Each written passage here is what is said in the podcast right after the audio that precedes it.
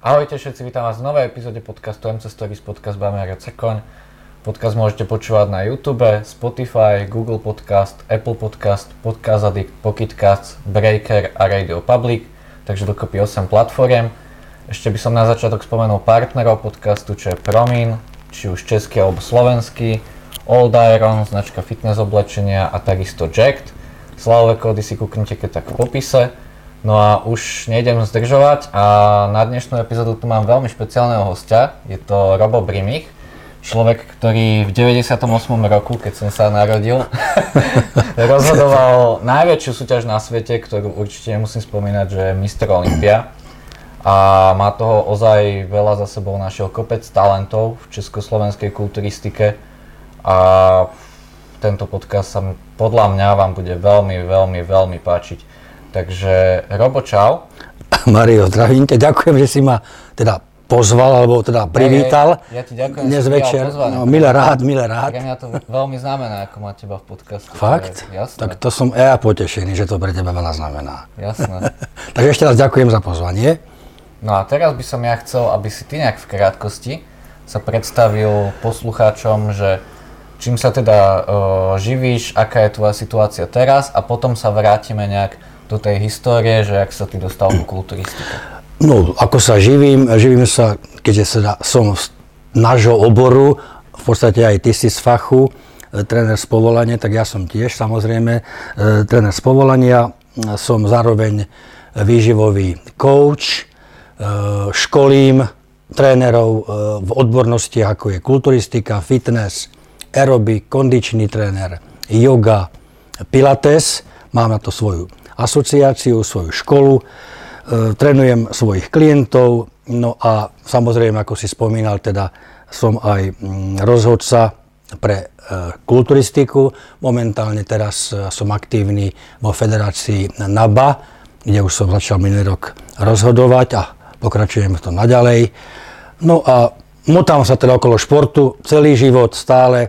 Tam si spomínal, že teda mám za sebou nejakých odchovancov, áno, je ich e, niekoľko samozrejme, majstrov sveta, Európy, či už juniorov alebo teda seniorov. No jednoducho, e, stále sa motám od rokov 80 okolo fitnessu, kulturistiky, dokonca môžem tak neskromne v odzovkách povedať, že sme teda, naša žilinská enkláva, odkiaľ teda pochádzam, e, boli pri zrode ženskej kulturistiky v 80 rokoch a samozrejme aj toho československého ešte fitness.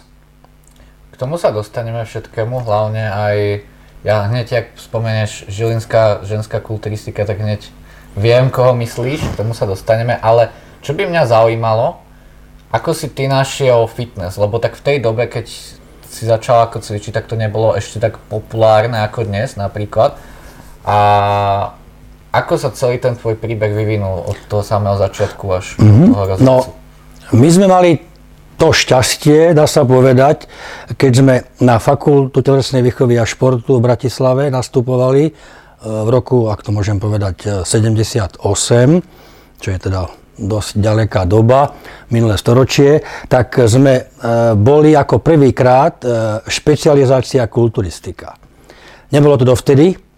Bohužiaľ, nebol vtedy niekto, kto by mohol potenciálne školiť, alebo teda učiť nás, absolventov, aj pre docentúru, lebo nebol tam niekto vyšší ako docent, ktorý mohol e, mňa akoby skúšať a dať mi ten titul docent z kulturistiky. Nevadí, e, v každom prípade sme boli prví vyškolenci, absolventi tejto fakulty s touto špecializáciou. No a keď sme boli v tejto špecke aj s mojimi kolegami alebo s kolegom, no tak po návrate zo školy do Žiliny, odkiaľ teda pochádzam, ako si spomínal, sme sa začali venovať e, ženskej kulturistike. Bolo to niečo v tých rokoch, čo si Československo, dovolím si tvrdiť, nepamätá, nepamätalo. Bolo to niečo nové, bol to boom, samozrejme vo svete to už bežalo, bežala Miss Olympia, v tom čase akurát aktuálne kráľovala Corey Everson, ktorou som potom sa aj osobne stretol na jednej súťaži v Bratislave a tak ďalej. Takže bol to veľký boom, no a my sme boli tak zanietení, že sme jednoducho venovali tomuto novému smeru snaženiu, chceniu takmer všetko. Začali prvé preteky, prvé súťaže. Pamätám si v roku 85 bol prvý e, pretek v Marianských lázniach, to bol Sandov, možno poznáš uh-huh. tie súťaže pod týmto názvom. Dlhoročná tradícia. Kde sme prišli s pretekárkami, s pani, no vlastne už teraz s pani Kožinkovou a pani Veličovou, sme to hneď povyhrávali všetko a od toho sa momentu ťahá, dá sa povedať, tá víťazná e, trajektória, e, tá celá etapa nášho oddielu, vtedy pozemné stavby Žilina, ktorý musel byť registrovaný oddiel, žiadna kulturistika, základná gymnastika, lebo to bolo niečo nové a tie neologizmy zo západného sveta samozrejme naša e, vláda a športoví funkcionári neuznávali, takže základná gymnastika, až potom teda kulturistika. No a tým pádom sme sa tomu dostali. Sme v podstate založili to e, československé e, ženské, ženský kulturizmus. Boli prvé úspechy, majsterka Európy, sveta, Olympia a tak ďalej. No a Ostalo mi to stále a venujem sa aj teraz práve tomuto hnutiu, fitnessu, kulturistike, trošku už v inom leveli, už aj teda školím, ktorý som bol ja školený, vyučovaný kapacitami, teraz som v podstate v tom opačnom garde, no a stále mi to je blízke srdcu a venujem sa tomu stále ako profesionál. Ja by som sa ešte zastavil pri tej Kožinkovej, ono sa dá povedať, že ty si ju ako keby našiel, a to, aké úspechy ona dosiahla, to je niečo neuveriteľné. Ako... Aj v Amerike bola známa a fú, akože... Ako Zuzana Kožinková e, je, dá sa povedať, tou ikonou e, v našej, našej ére e, kulturistickej, československej, nielen preto, že bola prvá, ktorá vystúpila na ten piedestal najvyšší na Európe, na svete a potom bola aj prvá na Olympii. Mm, nielen kvôli tomu. Vôbec všetko, čo je prvé, má svoje čaro, má svoju charizmu. Toto bolo aj e, v prípade e, Zuzky Kožinkovej. Samozrejme, boli to úspechy, ktoré na tú dobu boli nevýdané, lebo e, prísť z ničoho, nič ako z jasného neba na tie kolbištia v tej kulturistike, navyše z východného bloku, z malého Slovenska relatívne, a hneď porážať svetovú špičku je niečo, čo aj teraz je vidíme Vlhovú, ako sa jej darí, málo výdané pre Slovensko, tak toto sa udialo nám, Žilinčanom v tom čase samozrejme. No a navyše aj tá charizma a vôbec, keď si porovnávame teraz, aj dosť často to porovnávajú ľudia, že časy kulturistiky za Arnolda Schwarzeneggera, e, časy kulturistiky za čias teda Eversnovej, Kožinkovej, že malo to iný punc, inú kvalitu, malo to akoby to klasické, čo teraz chýba, Nehovorím, že tá úroveň kvalita je teraz e, horšia, nie je horšia, je lepšia. Ak to bereme z pohľadu toho, že kulturistika ako šport, ženský, mužský, je o svaloch a atribútoch, fenoménoch s tým spojeným. Jej. Čím väčší a vypracovaný, e, vydefinovaný, kvalitný, symetrický, harmonický jedinec, alebo teda kulturistka, tak nemôže byť porazený. Samozrejme je tu otázka, dokedy bude tá úroveň e, stúpať, ako to je v iných športoch. No asi ťažko bude 100 metrov hladkých, zabehnutých pod, možno sa milím, pod 8 sekúnd, ja neviem. To potom musel byť niekto ozaj ultra, ultra človek, ale to isté aj v kulturistike. Neviem, dokedy sa budú môcť e, akoby kreovať e, tie, tá forma toho kulturistu a to vnímanie rozhodcom do akého extrému, neviem. Neviem, či to niekto vie predpovedať, ja určite nie. Ale keď si porovnáme výsledky na tých vrcholových podujatiach za čias e, Schwarzeneggera, roky 60. 70. No tak e, tá úroveň, tá športová úroveň, ktorú hodnotí rozhodca, a ja tým rozhodcom teda som, určite je niekde nižšie, ako to je teraz. Bez debaty, bez pochyby. Uhol pohľadu je, ako to vníma aj niekto z branže, kulturista, ako to vníma divák, či teda to, čo bolo tá klasika, je oku lahodiaca viac ako to, čo vidíme teraz. To už je uhol pohľadu. Športové hľadisko, tie parametre, určite je to inde vyššie. Ale, ale to gro, ten pocit, tá empatia, ten vnem, tá krása, možno, možno v tých časoch klasickej éry bola o niečom inom. Čo mnoho ľudí teraz e, postráda. Ináč toto bola nedávno veľmi riešená téma. Uh, tuším, že Barry DeMay s tým začal, že vlastne pridal fotku, neviem či to bol Dorian Yates, to bolo možno tak 3 týždne dozadu, uh-huh. a pridal fotku zo zadu, jak vlastne sa naťahoval na široký chrbtový a ten vysekaný spodný chrbát, kde máš ten vianočný stromček áno. a pridal fotku Hadyho Chopana, tuším, Áno. kde nemá tú formu. Áno. A ľudia to začali, akože, začali sa tomu venovať, že, že akože kedysi boli tie formy o mnoho lepšie, ale potom zase niekto dal taký argument, že pridal fotku spredu, kde Dorian nemal nejak vysekaný hrudník a spredu nebola tá forma taká bolo to z tej istej súťaže. Aha. A Harry Chopin tam spredu jednoznačne dominoval. Že je to také fakt subjektívne, že nedá sa to, nedá sa to takto objektívne hodnotiť, pokiaľ tých ľudí nemáš fakt pri sebe. Ako, hodnotiť určite, určite sa to nedá hodnotiť, lebo keď zoberieme výkony, ja neviem, cyklistov na Tour de France, atlétov, spieračov, ja neviem, kohokoľvek v rámci športu, tak tá laťka jednoznačne je zdvihnutá. Časy sú nes- neskutočné, no a to platí aj v kulturistike. Samozrejme, neplatí tu jeden moment, že tá, tá hodnotiaca otázka toho športovca v našom športe, teda v kulturistike alebo vo fitness, nemá exaktné parametre. My nemáme tam dané parametre, ako je to v atletike, čas, veď poznáme to Alcius, Forcius, Cicius, eh, hesla olympijských hier, vyššie, silnejšie, rýchlejšie. Si rýchlejší, si vyhral. Eh, Vo futbale, napríklad v kolektívnej hre, podľa mňa, keď my budeme dvaja hrať proti e, majstrom sveta z Argentíny, dajú si vlastný gól, my to budeme murovať, budú mať nešťastie, nedajú nám prosto gól. Môže byť prázdna bránka, on ten gól nedá. Vyhráme 1-0, otázka, kto je lepší? No podľa mňa sme lepší my. Lepší je ten, kto zvíťazí v tom dueli. I keď je jasné, že teda sme smiešní my dvaja, až Argentina, ale proste prehrala tá Argentina. Ale to v kulturistike sa trošku ináč hodnotí samozrejme a je ten uhol pohľadu e, hovoriť, že kedysi mali, ja neviem, vypruškované e, tricepsy, vypruškovaný maximus gluteus kulturisti, teraz nemajú. Alebo naopak, to je také e, nie komplexné, také dielčie, to je vec z kontextu vytrhnutá, taký malý parameter, taká malá premena, na ktoré by som ja ako ne, ne, nevsádzal, že toto je kritérium pre hodnotenie, ale ten komplex, ten dojem, to všetko, no je, tá, je teraz tá kulturistika niekde úplne inde, možno už v tých sférach nejakých, ja neviem, vesmírnych, ako bola kedysi. Podľa mňa už to dosiahlo taký ten pík, že už Ja reálne neviem. sa tam nedá na ten rám toho tela nabúchať viac svalov. To sa hovorilo pri, keď som bol na tej Olympii, možno sa k tomu dostaneme, teda určite. Coleman. Prosto, e, kto môže byť lepší ako Ronnie Coleman? Keď som tam bol, by som si mohol povedať.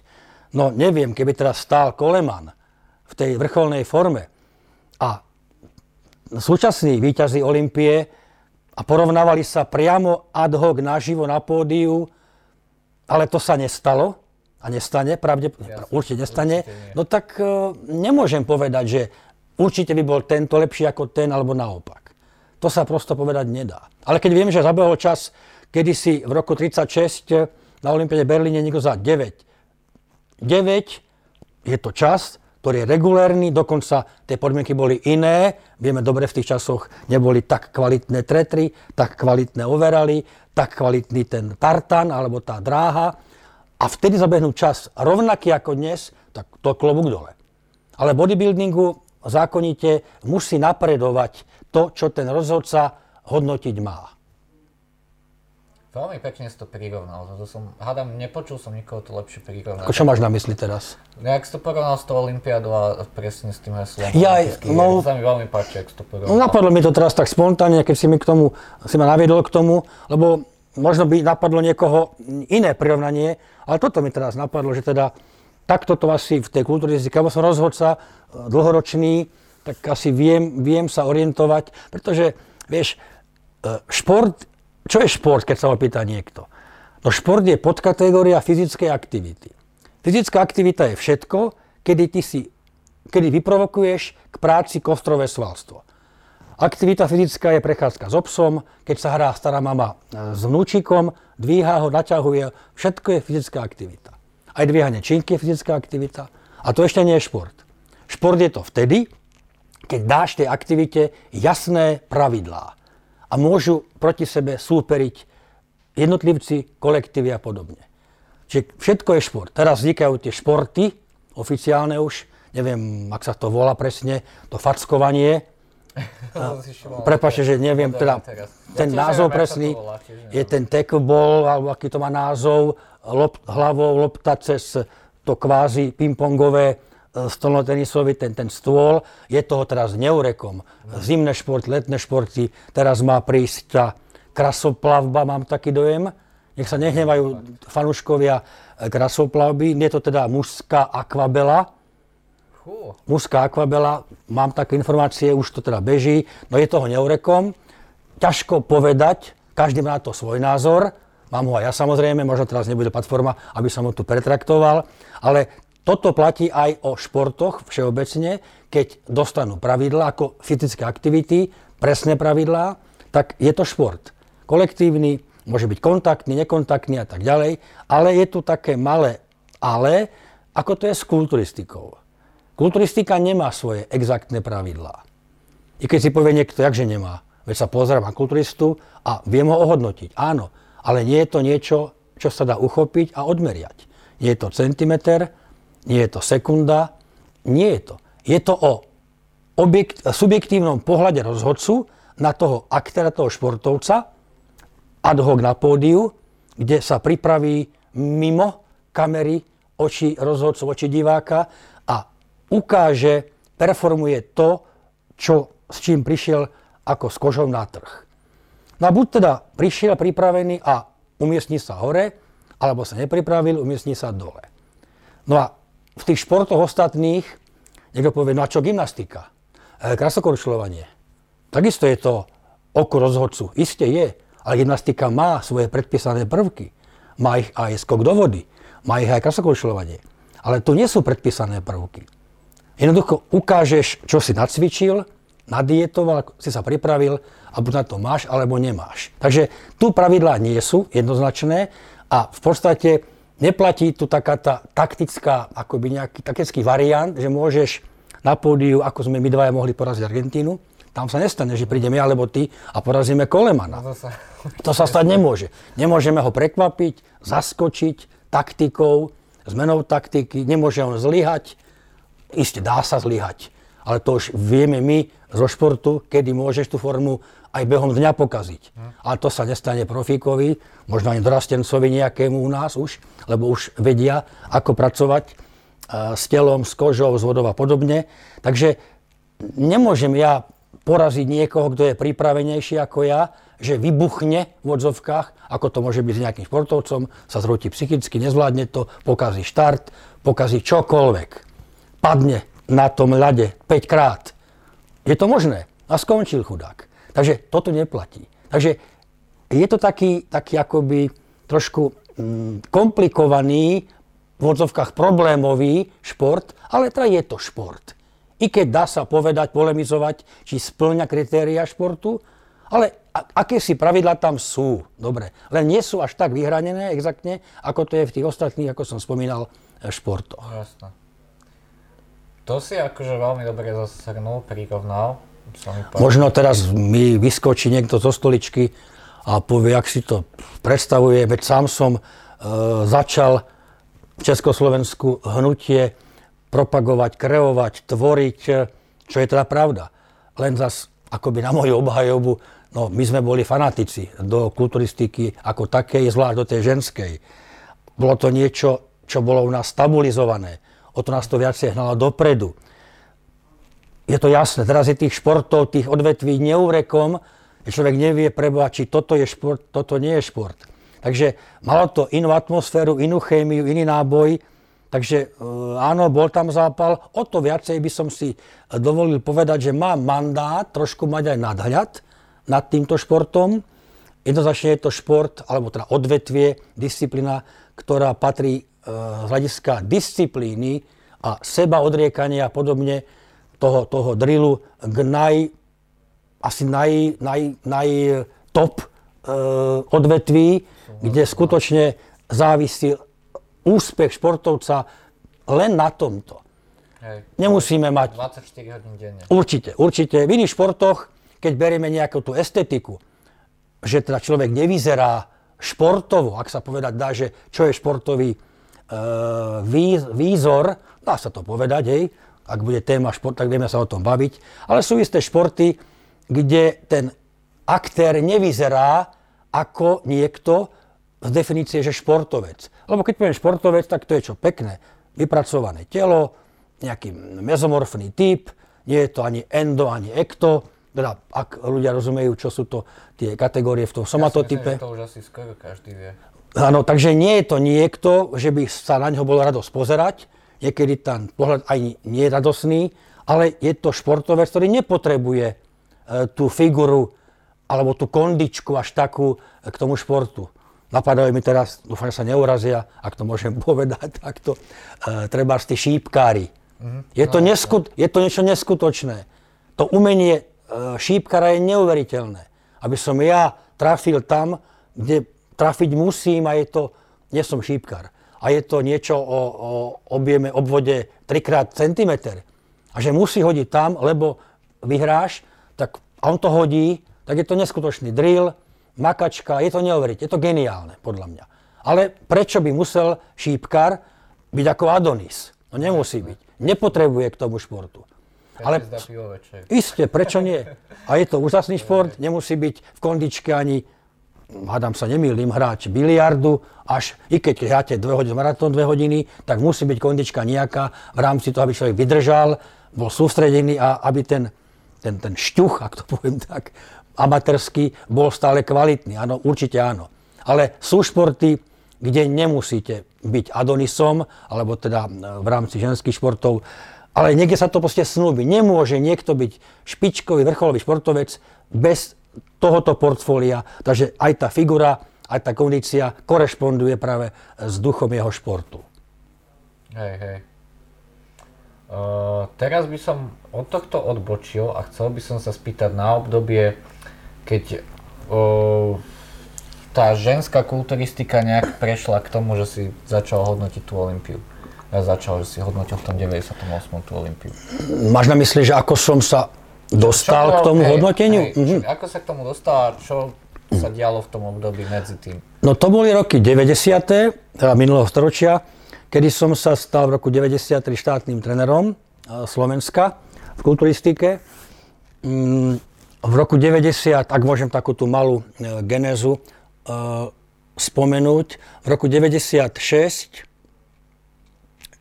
5, pardon, som e, na jedných majstrovstvách Európy urobil ten test paper, kde teda e, sa rozhodcovia noví potenciálni zúčastnia na tom teste, kde musia, myslím, že dve alebo tri kategórie súťažné, hodnotiť a musia byť úspešní v tom zmysle, že sa môžu pomýliť o nejaké dve umiestnenia v dvoch prípadoch. Tak to bolo za mojich čias. Čiže musel som sa trafiť od 1 po 15, lebo 15 mohli pretekať, predtým bola eliminácia. Takže ak to ešte platí, teraz myslím, že to platí stále, musel som uhádnuť 1. až 15. takže som sa mohol o jedno miesto v dvoch prípadoch pomýliť. Keď nie, tak som neúspel v tom test paperi, čo sa teda stalo. Bol to myslím v Turecku. Potom sme v roku 96 ešte aj s kolegom e, Peťom Uričkom, aktívne ešte rozhodujúcim, predpokladám, vo svojej asociácii, e, absolvovali test preto, aby sme mohli získať tú licenciu profesionálnych rozhodcov, čiže pre profi súťaže, či sme teda prešli. No a potom v roku 98 ma oslovila pani Kastnerová, teraz žijúca na Miami, promotérka, bývalá kulturistka, reprezentantka Československa, ešte boli posledné majstrovstvá Európy v 90. myslím, že druhom v Ostrave, nechcem sa míliť, rok hore dole, kde aj táto pani Kastnerová pretekala, súťažila. No a potom odišla, žila v Amerike, na Miami a ona mi telefonovala v auguste 98, že bola by veľmi potešená, keby som ja e, spolu e, komentoval ako hostiteľ na pódiu s Juliet Bergmanovou, s profičkou, potom Miss Olympia, súťaž Miss Olympia žien v Prahe v roku 98 na jeseň. Tak iste bola to, bol to šok, podsta, ale zároveň aj záväzok e, byť na pódiu, v angličtine hostiť uh, audience, za sebou mať špičku, špičku svetovú. Samozrejme som, som, som to prijal, túto výzvu sa to uskutočnilo a potom ma oslovil Jim Menion, šéf eh, komisie rozhodcov a Wayne Demilia, čo bol vtedy šéf prodivízie v IFBB, že ma nominujú na, na Olympia v New Yorku mesiac po tejto súťaži v Prahe. Tak to bola od nich. Výzva, ponuka, ideš rozhodovať Olympiu. Bolo to ako, bol som prvý Slovák teda e, v tom čase, ktorý dostal túto ponuku. Tak som mu samozrejme prijal. To je taká ponuka, čo sa ti... Uh, No, je to sen každého rozhodcu, ako je sen každého športovca aj za Olympiádu, v bodybuildingu na Olympiu, čo sa podarilo našim československým vynikajúcim e, pretekárom, pretekárka samozrejme. No a pre rozhodcu je rozhodovať Olympiu asi tá najvyššia méta. No a to sa mi teda splnilo, alebo dostal som tú ponuku. Aký bol ten pocit, keď sa ti ozval Jim Manion? No, taký, ja neviem, to sa nedá teraz povedať s odstupom času. Ináč bolo to na tej súťaži v Prahe, uh-huh. keď mi to oznámili. No bol som z toho šokovaný, nechápal som, myslia to vážne, nie je to žart, nie je to sranda. Neviem to prirovnať ani k tomu, či keď by som vyhral v nejakej tej súťaž lotérii 20 miliónov eur, či tá reakcia, tá emócia je adekvátna, porovnateľ neviem, ale bola to emisia veľmi silná, rozmošilo sa mi srdce samozrejme. Mm, a nechápal som istý čas, tak som sa kúkal, či sa mi to sníva, nesníva, ale keď potom prišla, e, keď potom prišli e, dokumenty, čo k tomu patrí, letenky a všetko možné, tak už som tomu úplne uveril samozrejme, no a potom prišiel ten čas, a, ale to nie je v podstate nič oproti tomu, čo ťa čak ako rozhodcu priamo na tom mieste, kde vidíš, to sa možno asi chceš ďalej opýtať, tak to trošku predbehnem, keď tam vidíš tých, ja neviem, 20 borcov, ktorí vlastne vyzerajú ako naklonované jednovaječné tie hej, hej. 15 torčatá. Lebo tam máš najlepších z najlepších. Nevieš. Rozdiely tam sú... Tam len kúkáš sprava, doľava, od neho tam, povie si, hej, hej. ten je najlepší. Nie, ten. Jednoducho je to veľmi ťažké. Poza od asi aj dosť. Určite nie je ľahké, priznám sa, keď môžem povedať, pre nikoho, kto by išiel rozhodovať Olympiu, mm, nemôže byť vôbec ľahké rozhodnúť objektívne. No, a, áno, objektívne a povedať, že naozaj tento je ten, čo si to zaslúži o možno jedno promile viac ako tí ostatní. Lebo naozaj je to o... To rozhodovanie nemá tie exaktné pravidlá. Poviem takú možno perličku, ako to bolo v prípade tohoto Kolemana. Viete dobre, že Flex Wheeler skončil za ním druhý. No a e, atmosféra celková v New Yorku a v tých kulvároch bola naklonená Wheelerovi. Bol estetickejší. Hovorí, hovorilo sa, že Flex má to akoby v kapse, dokonca už mal nejaké podpísané kontrakty, keďže bol u Maniona Jimmyho v tej agentúre na nejaké show v kulvároch sa rátalo s Flexom Willerom. A keď som tam sedel a bol som, rozhodca, bol som dvojka rozhodca, čiže ja som ako druhý potom vyvolával a ak, vieš ako to býva na tom paneli, rozhodca číslo 1, ten hodnotiaci, vyťahne troch až piatich, aj, aj teraz to tak býva, a vyťahne z najlepších. A aký by udal tóninu, toto je asi tá najlepšia peťka, trojka, štvorka, že teda áno, sú jasní, a ďalšie rozhodcovia už potom majú to uľahčené, dá sa povedať, že môžu opäť tých piatich, samozrejme neznamená to, že tých, ja neviem, 10 až 15, 10 až 15 e, nebude vyvolaný. Býva to tak, bohužiaľ. Čo si myslím ja, treba dať priestor aj týmto e, borcom, ktorí tam prídu po x mesačnej príprave a ani v podstate sa akoby nezúčastnil toho, toho ukázania sa toho svojho umenia. Si tam odstojí pol hodiny a hodinu a ide domov. To je veľmi smutné. Smutnejšie ešte je to odskočím, keď niekto neprejde elimináciou. Tak to je už... Eliminácia od 1 po, ja neviem, 40, nastupujú rozhodcov, 5-4 borci stane sa to, že zrovna 2, 3, 4, 5 čísla sú potenciálni výťazí. Je tam šestka, ktorá môže byť kľudne v poradí 8 10, patrí do súťaže, ale bohužiaľ je postavená pri týchto troch top pretekároch, tak tam sa stráca a hneď si dá čiarku rozhodca, tak tento je out. Lebo už neporovnávaš s ďalšími. S tou peticou. To sa stalo aj jednom pretekárovi v Prahe v 97. Nemusím teraz sa k tomu vracať. Sa to stalo. A je to veľmi nevďačné, nepopulárne riešenie, že teda aj pretekár pripravený, ktorý má potenciu byť v prvej desiatke, úplne objektívne, nepreteká, nesúťaží, lebo neprešiel to elimináciou, kde mal tú smolu, že stal pri prvých troch. Potom v rámci toho e, finále. Ako je mi to bohužiaľ, tak to je. No ale v tej Olympii sa vrátim, bol som dvojka, takže som tiež mal samozrejme povinnosť e, vyvolať tú špičku. No a keď som to vyvolával a pozeral si potom už dvojicu, lebo tam to bolo jasné, Flex a Rony, tak uh, jednoducho nemohol som súhlasiť s tou verejnou mienkou, a nebol som samozrejme sám, ináč skončilo to o, jeden, o jedno umiestnenie. Nás tam myslím bolo 11 a 6 ku 5 vyhral uh, Coleman. Kebyže ja dám Flexa prvého, tak sa história mení. Alebo niekto z mojich kolegov, ktorý dal na druhé miesto Flexa Willera. Takže 6 ku 5 teda bolo to pre toho Ronnieho Kolemana. No a ja, čo si myslím a som o tom presvedčený, a je to na tých školeniach e, rozhodcovských, e, tlmočím, že ak máte dvoch borcov, identických, vo všetkých ukazovateľoch, kvalita, symetria, hustota, e, definícia, potom tie pridané e, stromčeky a podobne, celkový prejav, harmónia, neviem čo, rozhoduje. Jednak ten prvý vnem, ktorý vyvolá v tebe ten e, súťažiaci a potom, ak niekto je vyšší, väčší, proste ťažší, je tam tej hmoty viac, ale rovnako kvalitný ako to je u toho nižšieho, ako máš knedlu väčšiu, knedlu menšiu, no tak tá knedla väčšia má navrh, možno to je prirovnanie veľmi blbé, ale keď ten borec je väčší, ťažší, objemnejší pri tej istej kvalite, no tak kulturistika je aj o tom, o tom objeme, o tom vneme, o tom ohúrení rozhodcu, tým, čo ten človek na seba dostal v takej istej kvalite ako ten e, ľahší borec, menej vážiaci, tak tam by akoby nepísané pravidlo bolo, že by to mal získať, ale aj ten vnem máš určite, ten rozhodca, lepší z toho väčšieho borca.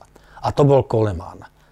Uh, oni boli viac menej akoby jednovaječní, keď Coleman mal v nejakých uh, polohách na, navyše, ale keby vyhral Flex Wheeler, nič by sa nestalo, nebola by zdehonestovaná Olympia, kvalita Olympie, nemohol by nikto nariekať, jednoducho rozhodca optikou svojou videl v tom okamihu kulturistickejšieho v tých atribútoch toho Wheelera. By vyhral, možno by obhajil ďalších x E, súťaží, ako to bolo. Rony. Jasné, ale keby to bolo tak, tak by sa tá história zmenila. A nikto by nemohol namietať, že je to nepravo, mal vyhrať uh, Ronnie Coleman. Hej, také dve otázky, čo ja sa k tomuto chcem spýtať. Uh, jedna je to, že vtedy bol Ronnie Coleman v tom jeho prime time, že on sa potom zas zhoršoval už tie ďalšie roky postupne, keď už Flex Wheeler mal tie zdravotné problémy. Ale druhá vec, čo by som sa chcel že opýtať je, Uh, že či platí takéto pravidlo nepísané, že keď už máš ten titul Mr. Olympia, tak ten uh, druhý musí byť o triedu lepší ako víťaz, aby akože získal titul. Že či napríklad, keby Flex Wheeler potom pokračuje ďalej a Ronnie Coleman ostáva že trošku Rozumiem. už, už uh, Viem, kam smeruješ. Takže či si myslíš, že Flex Wheeler by ho porazil, keby je Ako veľmi, veľmi dobrá otázka ktorá mi nenapadla, priznám sa, pri mojom pôsobení. No, podľa mňa ten víťaz Olympie samozrejme, ak v prípade Kolemana, má tú cestu ľahšiu v tom, že tá obhajoba, ak sa nezhorší, a on sa nezhoršil teda, predpokladám, nebol som, nevidel som na vlastné oči, pretože e, kulturistika nie je, nie je kamerový šport. Futbal môžeš pozerať aj tenis e, na obrazovke ale kulturistiku nemôžeš. Dokonca osobne je už aj ten zážitok toho diváka, ktorý sedí x rád dozadu, nedá Bože na balkóne, na nejakej galérii, ako to bolo treba aj na Olympii uh, metropolitnej uh, v New Yorku, tak uh, ten nemá zážitok. Rozhodca, možno 3-4 dozadu, tie lajny sú v pohode. Ale už ten ďalší to má skreslené. Samozrejme vníma favoritov svojich, jasne, to je úplne samozrejme, atmosféru a asi vie teda, že kto je Koleman a kto je, dajme tomu, Paul Dillet alebo niekto iný. Čo na tom, na tom, na tom, na tom preteku boli. Ale má, ľahšie to v tom, že už teda má meno, už ho ako potenciálneho obhajcu a priori berú, ak sa nezhorší. Ale má výhodu v tom, že sa nemusí nominovať ako iní neznámi borci.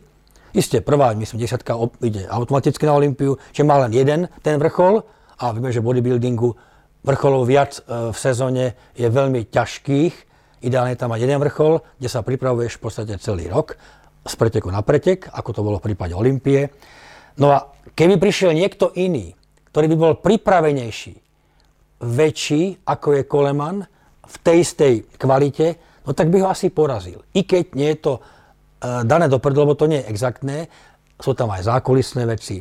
Uh, je to subjektívny šport, ako hovorím, kebyže ja, ja neviem, mám bližšie k Flexovi, alebo som s ním kamarát, ja neviem čo, sme ľudia, samozrejme. I keď som išiel podľa svedomia, vedomia, a ozaj toho videnia toho bodybuildera, ale keby som urobil to, že mu teda tú stranu podržím a si odôvodním, to je dôležité, si odôvodniť rozhodnutie. Áno, preto bol druhý Koleman, lebo Flex spôsobil, mal uši pás, môžem povedať, čo v bodybuildingu je veľmi e, závažný faktor. Nemal ho široký, nemal tak vypučené brucho, napriek čo je dosť e, nejaký markantný jav u niektorých bodybuilderov nebudeme sa o tom baviť, že prečo to tak je. Jednoducho dá sa to odovodniť a nepoviete nikto pol slova. Nemôžem povedať ja, že v gymnastike som porazil ja niekoho, kto urobil 5 dvojitých salt, ja urobím kotul vpred a vyhrám. Tam to neprejde. Tu by to prešlo, myslím si, veľmi jednoznačne a bez nejakých e, výčitiek divákov, rozhodcov alebo teda favoritov, e, privožencov toho druhého pretekára.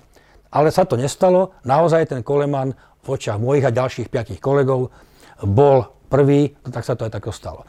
Kebyže sa zhorší, ale to už sú profíci, kde neverím, že by sa mohol niekto zhoršovať od titulu k obhajobe prvej, druhej, neviem, vieme, že Arnold bol, neviem, 7 alebo 6 násobný, bol tam Haney, bol tam, bol tam uh, Dorian. 6. Je, takže kebyže nie je pripravený, tak to neobhají 5-6 krát. Určite nie. Vieme, že príklad, Haney, Lila Brada. Jak spolu súťažili? Boli dvaja, Vendemilia a prvé miesto ide, povedal Lee, obaja boli Leeovia, tak napätie, naťahoval to. Bolo jasné všetkým, že to musí ten Lee Haney vyhrať. vyhrať.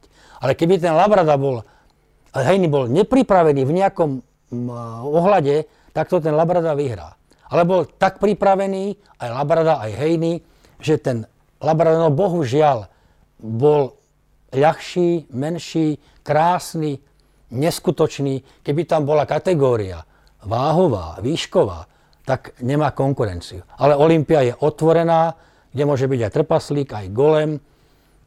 Ak je pripravený golem a trpaslík rovnako, no tak mal by ten golem trpaslíka nemyslím tým e, doslovne trpaslíka, jasne, jasne. poraziť. A toto bolo aj u Kolemana.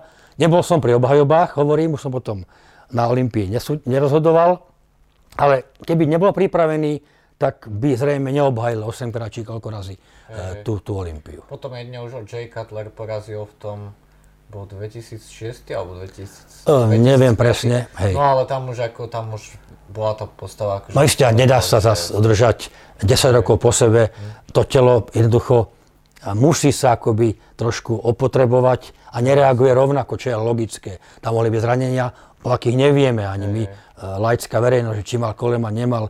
Je tam veľa tých momentov. No, a ten prístup toho tréningu, jak on cvičil, versus ostatní. Jasne. To aj, vidíš teraz na tom zdraví, že on je vlastne... No tak bohužiaľ to už je druhá stránka, tá smutnejšia, športu ako takého, vrcholového, profesionálneho. Veď nechcem teraz z toho zachádzať, že ktorý šport je z hľadiska potenciálnych úmrtí najhorší. Nemyslím, že to je kulturistika osobne, ale to nie je tam taká morbidná téma a táto asi teraz zrejme nemá čo hľadať. I keď, prečo nie, Prečo sa nepobaviť je o tejto téme niekedy? Na, na iný podcast. Napríklad, hej. Hej, ale akože ja si myslím, že skôr ľudia to tak vnímajú kvôli tomu, jak to médiá medializujú skrz ten doping, lebo kulturistika je jediný šport, ktorom ten doping je taký očividný no, zraku. Vieš. Ako jednak je očividný, je to úplne flagrantné, že teda i u lajka vyvolá asociáciu, že tá veta, že je nasypaný samozrejme. No ale je to niečo, čo tu je, to fenomén, atribút, bez ktorého sa nedá, neviem, taká veta existuje v tých kuloároch, neviem si presne spomenúť, ale niekto povedal z tých bodybuilderov, e, že mistr Olympia nemôže sa stať niekto bez steroidov, ale steroidy ťa neurobia mistrom Olympia. No to je samozrejme. To je tá veta taká možno e, notoricky známa a je pravdivá. E, tí, čo tomu rozumieš a ostatní, čo nás pozerajú, tak mi dajú zapravdu, že je to skutočne tak. Jasné. Lebo steroidy mm, je jedna vec, je to niečo, čo tu je fenomén, ale bez tej driny, ktorú tí kulturisti majú veľmi silne vštepenú, je to možno ich DNA, sa to nedá. A v tom je to obdivuhodné a v tom klobúk dole pred tým Mr. Olympia e, víťazom, alebo teda Miss Olympia víťazkou. I keď nie je to šport, ktorý unblock je ľúbivý pre každého, je to jasné. Gymnastka pekná a víťazka olympijských hier je ľúbivá pre každého. Neviem aj v akom športe sa dá odpovedať, ale v kulturistike bohužiaľ takto nie je. Je tam veľa odporcov, ktorí ohrňajú nos, brr a tak ďalej. Je to hrozné. Pre niekoho áno, ale kto tomu rozumie, baví ho tento šport a disciplína, tak miluje ten svoj šport a nemusí sa dívať, či niekto iný povie brr, keď vidí E, kulturistu v, takom, v takej forme, v akej dnes sa teda tí e, borci prezentujú. Hej. Je, to, je to fenomén tak a vieme, že kulturistika nie je uh, niečo, kde vyhráva mrštnosť, kde vyhráva taktika. Jednoducho, buď to máš na sebe v tej kvalite, alebo nemáš. Hej. Je to A ja, ja by som vám povedal, že nechcem sa venovať tejto téme, ale len by som to tak zakončil, že ako taký príklad, poznám aj človeka, ktorý pretekal na Mr. Olympia a viem ten rozpis toho, čo akože užíval a poviem ti, že pôjdem do hociakého fitka v Bratislave a nájdem tam 20-22 ročného chalana, ktorý užíva viac a ten chalan vyzerá ako keby teraz cvičí rok, rok a pol a hen ten človek sa umiestnil v tom, Ako, jasné. Je to, je to Takže, téma na hej, samostatný hej, podcast jasne, určite, ale jasne, skôr odborná téma, pretože je to niečo, eh, čo musí ten, ten človek poznať, lebo je to súčasť toho športu. Dokonca, ak si pamätám, ak to môžem povedať, za mojich čas sme robili napríklad teda na vedenie asociácie e, semináre o steroidoch, o ich používaní, o ich eh, plusoch, mínusoch pre trénerov, pôsobiacich na Slovensku, lebo to bola Slovenská asociácia, ja som bol v repre slovenskej, kde povinne sa zúčastňovali, alebo kto chcel, aby nasal vedomosti, lebo je to normálna záležitosť, je to veda, e, samozrejme tá biochémia je veda, je v každom športe, vieme, že ako to je v tých športoch na Tour de France, kde komplet, tá ekipa tých, tých lekárov, menia sa, robia sa infúzie, čo je normálne. Je to samozrejme, bez čoho sa to nedá. Nemôže ten pretekár takú záťaž vydržať bez nejakého exogénneho vplyvu, to je normálne. Jasne. To isté sme boli semináre vtedy, aby sa vedelo, čo je nebezpečné, čo je bezpečnejšie v odzovkách, kedy čo dať, kedy čo nedať. Bolo to normálne metodické sedenie, kde sa o tom bavilo. Lebo to bolo niečo, ako to je conditio sine qua non, podmienka, bez ktorej sa nedá. A toto sme tam riešili. Jasné. Dobre, tým by sme túto tému ukončili a mňa by teraz zaujímalo, čo sa v tom živote dialo po tom rozhodovaní tej Olympie. Čo sa v mojom živote dialo? No, dialo sa toho samozrejme veľa, e, pretože ja som v tom roku 98 aj teda skončil, 97, pardon, som skončil mm, pôsobenie v našom e, zväze e, v Saxte dosť tak nepríjemne, nepríjemne, neviem, či to tu patrí, alebo akože nepatrí. Akože môžeš kľudne povedať, no, chceš. No, Nemusíš, ale môžeš, to je na tebe. No, jedným, tak nebudem menovať veci, ako boli, lebo neviem, či sa to tu hodí, nehodí. Momentálne je to už tá história stará e, 25 rokov.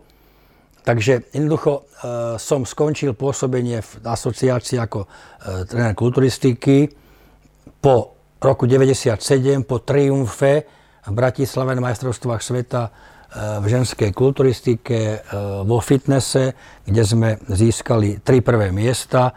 Ak si pamätáš tie mená, e, Žigalová, uh-huh pardon, prvá bola Majorová, druhá Žigalová, tretia Coborová, potom nejaké medaily uh, u kulturistiek. No proste bol to triumfálny úspech Slovenska.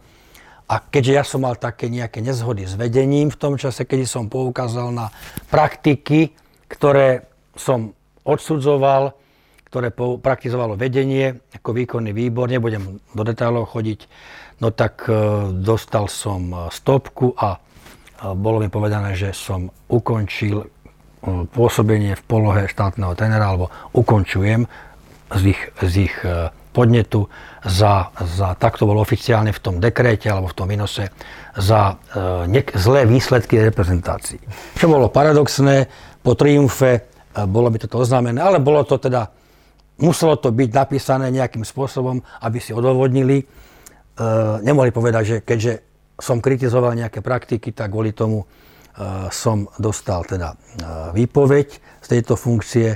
Ale hovorím, je to história, ktorú mám spracovanú ja samozrejme, určite asi aj bývalé vedenie uh, asociácie.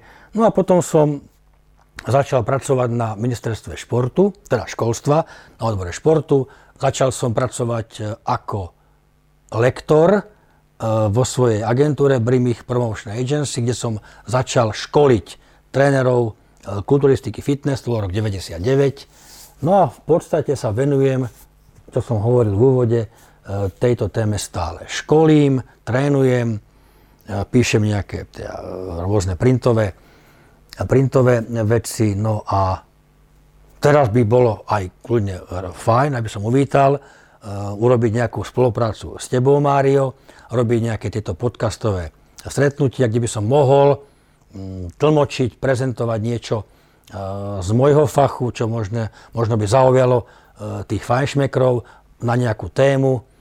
No a toto je zhruba to, čo sa udialo po tých rokoch 90. minulého storočia. V, tomto, v tejto, týchto intenciách fungujem aj teraz. Určite, ja som za, to sa dohodneme. Ja by som ešte teraz zakomponoval divákov, že Napíšte nám vy do komentára, čo by vás zaujímalo najviac, keďže tento podcast počúvate a trochu ste mali šancu Roba spoznať, určite mnohí ste ho poznali. Tak napíšte nám konkrétne témy, ktoré by vás zaujímali a my vám ich spracujeme a potom spracujeme aj nejaké tie veci, čo sme sa bavili, to sa potom dohodneme. Ale teraz ešte by som sa chcel dostať k Nabe, vlastne aj Naba nás nejak spojila že ako ty vnímaš NABU? A ako prišla tá spolupráca s NABU? No NABA, to sú e, reálne fakty, je, je asociácia, ktorá má svoje počiatky v úvode e, minulého storočia. Dokonca pod lavičkou NABY boli tie prvé súťaže, Mistr univerza a podobne, uh-huh. robili sa, tlačili sa časopisy, že NABA tu bola akoby v hre a v tom svete bodybuildingu už pred IFBB, čiže International Federation of Bodybuilders. To málo kto ináč vie. Niekto si míli, alebo milí si ju veľa aj pretekárov súčasných. Ten názov IFBB znamená International Federation of Bodybuilders, nie bodybuilding. A dosť často ľudia hovoria bodybuilding. Čiže je to bodybuilderov medzinárodná federácia, len tak na okraj, na vysvetlenie. Bola predtým, samozrejme oficiálne, myslím, že roku 45, nie som si istý, vznikla IFBB, bratov Vejderovcov, ktorí podľa mňa e, vychytili ten trend, boli šikovní, boli podnikaví, veď klobúk dole samozrejme, pred ich e, prácou, čo urobili pre kulturistiku, ako takú, pre propagáciu, tak e, podchytili niečo, čo chýbalo na Bistom v tom čase, v tej etape, urobili federáciu, potom samozrejme univerze a tie súťaže, čo boli pod hlavičkou NABI, mali hlavičku Mr. Olympia, No a Olympia, keďže oni boli aj e, vynikajúci biznismeni, získavala čoraz viac na popularite. Prešli tam borci ako bol Larry Scott, Oliva, Schwarzenegger samozrejme. Takže dali tomu inú váhu, inú chemiu, iný punc. Bol to rituál, bol to fetiš, bolo to niečo nové, no a ten, ten kult tela, no nech si hovorí, kto chce, bude, bol a vždy je proste niečím, čo ľudí zaujíma. Jednak samozrejme je to kult tela v rámci modelingu, i keď tam sú tie nuancy už úplne morbidné niekedy, dá sa povedať. Teraz myslíš to, čo sú tie súťaže, že si v saku a... Naprí, napríklad. Ne, nechcem sa do toho, do toho miešať. To ale ten kult tela tu bol, je to logické, každý, každý, dokonca som počul niekde taký výrok, že každý muž by mal raz za život byť v kúpeľni nahý a obdivovať sa v zrkadle. Ale úplne objektívne, hej, v odzovkách. Že to by mal každý muž zažiť. Samozrejme je to prehnané, ale keď si to pozrieš z rôznych strán, na tom niečo môže byť. Kultela tu bol, je a bude, to je samozrejme. Ako každý, kto mal formu, nech mi nepovie, že keď mal tú formu a sa pozeral do zrkadla a bol sa bol spokojný, že to nebol fakt. Samozrejme, je to, je to, je, je to tak, je to ľudské, je to normálne, je to, normálne, je to tu, je to fenomén. No ale vráťme sa k tej NABE, no, m, mm, takže NABA tu bola, ja som teda odkojený, hej, AFBB, e, čo je teda známa realita, známy fakt a myslím, že minulý rok keďže som potom sa akoby odmlčal e, v tejto oblasti, nerozhodoval som, nebol som nejaký aktívny e, v týchto federáciách, ktorých sú tu NABA, VABA, VFF, je ich, je ich, viac, je ich viacej samozrejme, jasné, NPC a tak ďalej. Teraz sa myslím triešti, alebo už trieštila tá IFBB, je tam tá európska zóna, Pro L, ja neviem, no, no. nechcem do toho zachádzať, veď, možno vedia fajnšmekry, ako to, ako to je. No ale bol, bol som oslovený rakúskou stranou, respektíve šéfom NABI v Rakúsku, úplne spontánne, či by som nešiel rozhodovať e, preteky do Rakúska minulý rok, v lete, nepamätám si už, kedy to bolo, lebo boli by radi, keby tam mali niekoho, kto rozhodoval Olympiu a aj NABA teda má rešpekt k Olympii a rozhodca Olympie proste bol pre nich nejakou výzvou, tak ja som ma to prikývol, keďže to bolo kúsok od Bratislavy tak som ma to prikyvol, bol som. No a odtedy e, chodím rozhodovať e, jednak tieto preteky medzinárodné, ale samozrejme potom som bol oslovený Filipom Bolechom, prezidentom našej slovenskej NABY, aby som bol e, do ich tábora nejakým spôsobom stiahnutý, čo som uvítal pochopiteľne. Je to teda niečo, bola to moja materské mlieko, hej, táto kulturistika, takže milé rád, prečo nie jednak skúsenostiami a jednak v tom, čo uh, som teda dobrý, to rozhodovanie, tak tam im teda v podstate pomáham. Samozrejme aj mám, pracujem aj s nejakými pretekármi, pretekárkami v rámci prípravy ich formy.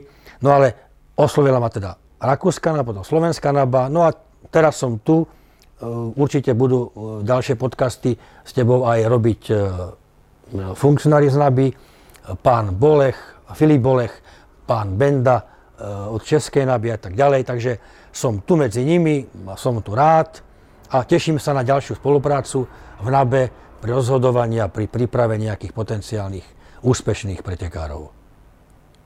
To sme veľmi pekne zhrnuli, že? Od začiatku a na tie etapy.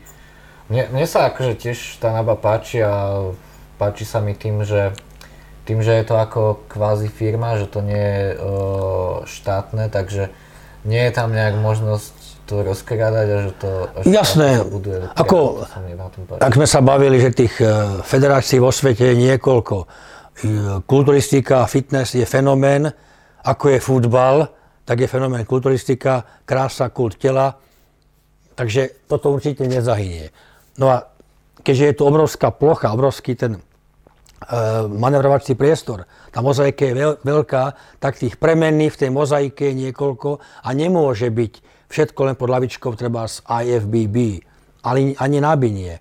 Takže si ten koláč akoby si podelili eh, tie, tie autority, ako je IFBB, eh, WFF, NPC a neviem, čo ešte všetko možné, NABA samozrejme, si podelili, no a majú svoje to, to portfólio svojich fanúšikov, pretekárov svoje kvázi pravidlá, no a súťažia.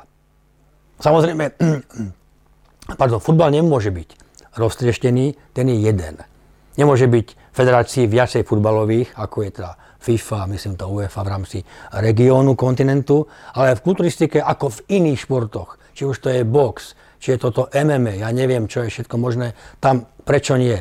Je obrovský záujem, e, tá základňa je neskutočne veľká, keď to preženiem, každé mladé dievča, i keď nemyslím tým, e, že 30 už mladé dievča nie je, ktoré teda nejakým spôsobom si pričuchne k odporovému cvičeniu, k tej činke a zdá sa byť sama sebe a jej blízkym, priateľom, e, okruhu ľudí, kde sa pohybuje, že počúvaj, ty si celkom pekne stávaná, alebo stávaný, tak choď si zasúťažiť, lebo je tu priestor, kde môžeš obohatiť to, to, to, to svoje ja, posunúť do nejakého levelu vyššie. No a prečo by nešla mladá, mladá devča zapretekať si, ukázať sa, ako to je na miske, keď si pekná, no tak idem na misku. Samozrejme sú typy, kde je tam tá seba dôvera trošku nižšie, ten prach je iný, ale v tomto športe, keď na to niekto potenciálne a priori akože má, no tak to ide skúsiť. A buď si nabije hubu, pardon za výraz, alebo teda sa jej to zapáči, je talentovaná a ďalej sa rozvíja. Takto začali pretekať x e, počty dievčat, alebo teda chlapcov. A navyše sa tu otvárajú tie, tie možnosti e, nájsť si ten svoj chlievik, tú svoju kategóriu, v ktorej som dobrý. Teraz nebudem menovať, to je niečo pre Filipa a pre Miša Bendu, tie kategórie, ktoré sú, nie ich tam, nie že neurekom, ale ich tam viacej, kde sa môže nájsť každá z tých športovky. Je to jednak samozrejme aj komercia, určite, propagácia športu a je to aj možnosť dať priestor nájsť seba v rámci môjho somatotypu, mojej pripravenosti, nájsť kategóriu, kde nás bude niekoľko a môžeme sa v nej pomeriavať. Prečo nie? Prečo nedať šancu niekomu, kto má súťaživého ducha, chce sa ukázať, chce rozveseliť divákov, chce rozveseliť svojich príbuzných, priateľov, rodinu a ukázať, že niečo viem. Lebo je to niečo, že na to máš a niečo dokážeš. Nemôže v podstate prísť niekto e, odniekal a ísť na preteky. Ani v inom športe, ani v kulturistike nie. Treba tam prejsť nejakou etapou, nejakou prípravou, nejakou drinou, sebaodriekaním, až potom si môžeš dovoliť, no, nemôže, môže. Teraz sa opravím. Bolo to treba so Zozou Kožinkovou. A v čase, kedy bolo tých kulturistiek, no dokonca kulturistky ako také a toto pomenovanie do roku 85, neviem či v 4. nebola nejaká súťaž, u nás hovorím, nemyslím vo svete, v Československu, kategória neexistovala.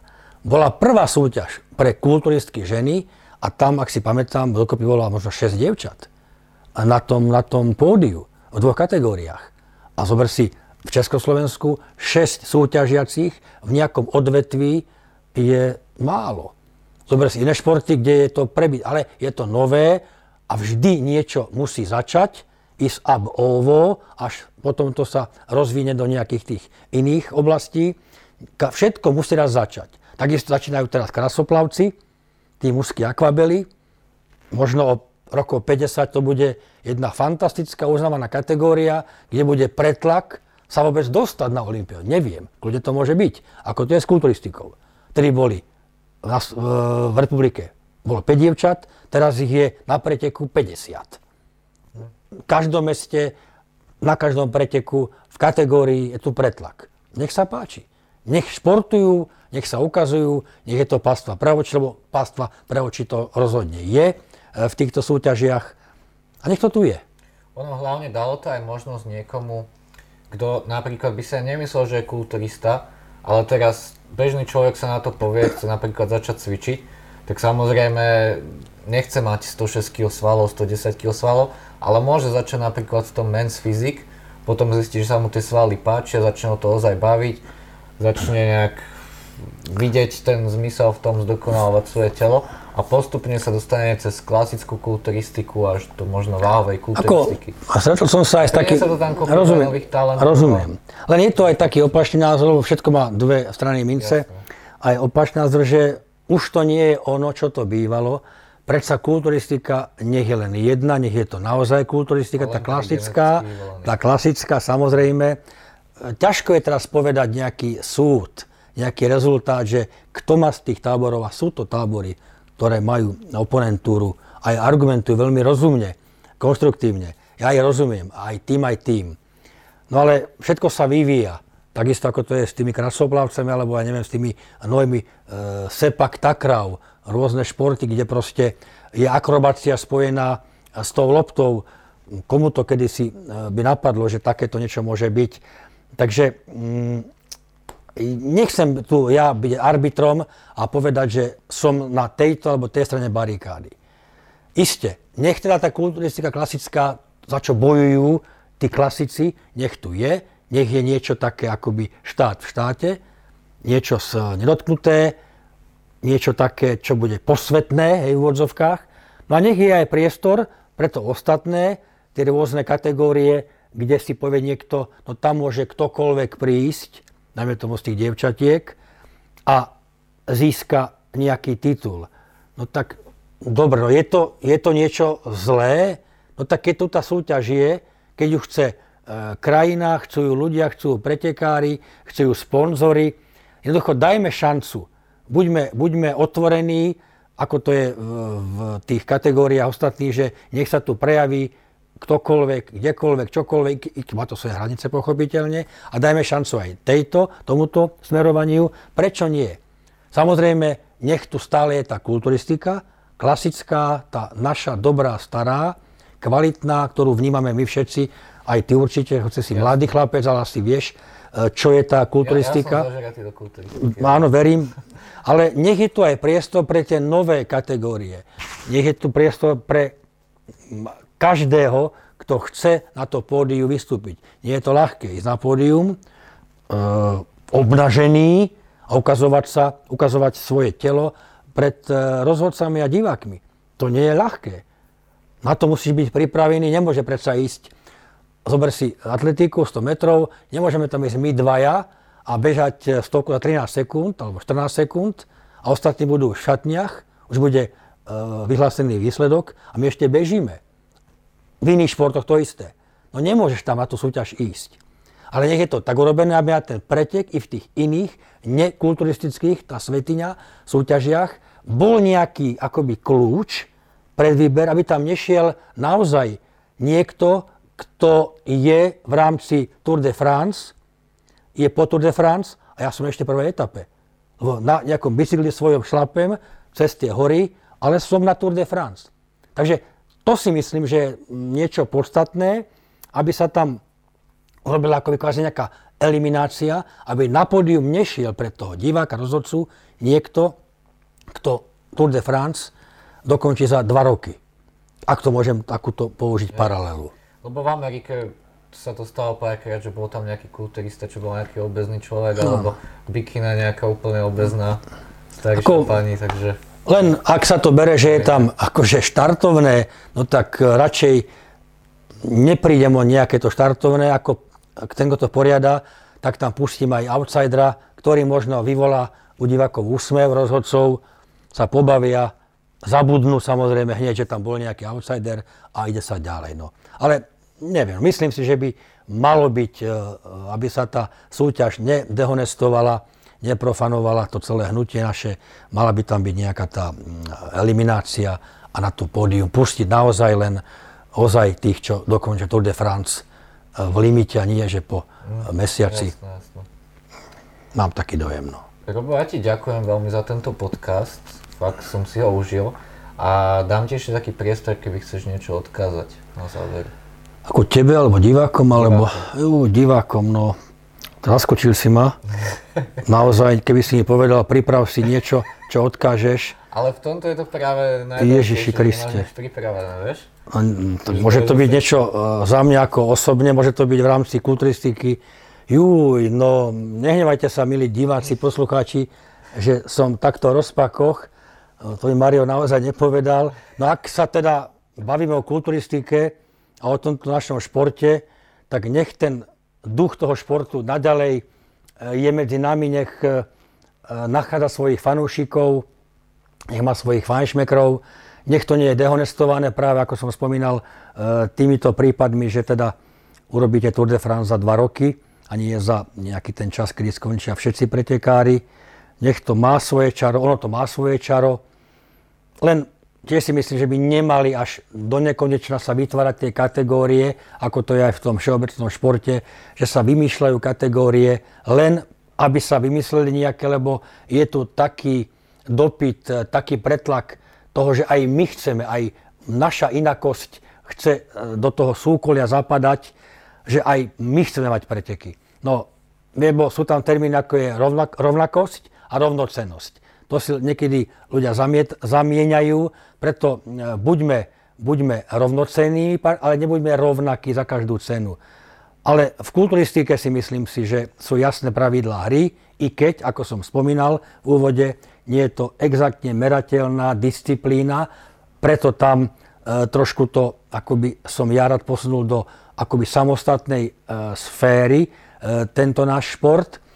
No ale je krásny pretože teda je tam krása tela, kult tela. Vy a my teda, čo sme v tom športe zainvolovaní, ho milujeme, milovať budeme. No a teda nech tá kulturistika stále v akejkoľvek podobe, forme, a to fitness samozrejme, sú medzi nami, stoja pri nás a my stojíme teda pri tomto fitness hnutí. No, toto mi tak napadlo spontánne teraz, Mário. Lepšie ako keby to máš pripravené. No, neviem, možno si poviem o hodinu, keď pôjdem odtiaľto domov. Toto si mal povedať. To si to mal tak je vždy, aj keď to Ja viem, ja viem. Tak sa nehnevajte, že ste nepočuli niečo, čo by ste radi počuli. My tak posunuli, ale možno niekedy ďalej uh, s Máriom Určite, v nejakom určite. podcaste uh, by sme to otvorili a povedali by ste si, áno, to som chcela počuť, dobre, teraz si to povedala. Robo, ďakujem ti moc. Ďakujem, Mario, za pozvanie. Nemáš, nemáš za čo v podstate, len som povedal to, čo som mal na srdci. A možno bolo dobre, že si mi nepovedal, o čom chceš so mnou hovoriť. Hej. To, to, je tá To je, to je zaujímavé. Takže ďakujem aj za pozvanie a verím, že teda divákom sa do istej miery niečo páčilo, že e, si to vypočujete do konca. Ak ste teraz, tak ste na konci samozrejme. A teda, že aj do budúcna, ako Mario avizoval, by sme niečo ešte spolu. Ale už zakončí to Mario ty. Toto Hej, je tvoj podcast, takže do toho ti nechcem ešte sa miešať. Toľko, že oni, oni to väčšinou prezdieľavajú, za čo vám veľmi ďakujem. A tým pádom sa to dostane k čo najviac ľuďom. Uh-huh. Uh, ty, sociálne siete, viem, že máš Facebook, Mám, máš mám. aj Instagram. Mám. A ako si na Instagrame? Ako aký názov to má? Mhm. Zavináč. Ako som, som oblečený, alebo... na Instagrame zavináč. Ja, nie, nie, no, Robert Brimich. A máš tam potržník alebo čo si? Nemám tam nič. Robert Brimich, ja, ja neviem, ako si mám nájsť. No, Robert Brimich, keď si dá niekto do toho vyhľadávača, Tak tak, tam by som mal sa ukázať. Dobre, ja, ja to ešte aj napíšem do popisu. Takže keď to prezdielate, lebo väčšinou prezdielate cez Instagram najčastejšie, cez Spotify to viete dať priamo do story, nech to vypočúvajú ostatní, alebo prípadne tam hodíte link. Tak označte Roba, označte mňa, môj Instagram je teda Mario Potr- Potržník Cekon. A napíšte nám do komentára, ako sa vám tento podcast páčil a hlavne, čo by vás ďalšie zaujímalo uh, o, v podcaste s Robom, aké témy by ste chceli počuť. Takže díky ešte raz, že ste to počúvali do konca a pekný zvyšok dňa. Čaute. Čaute.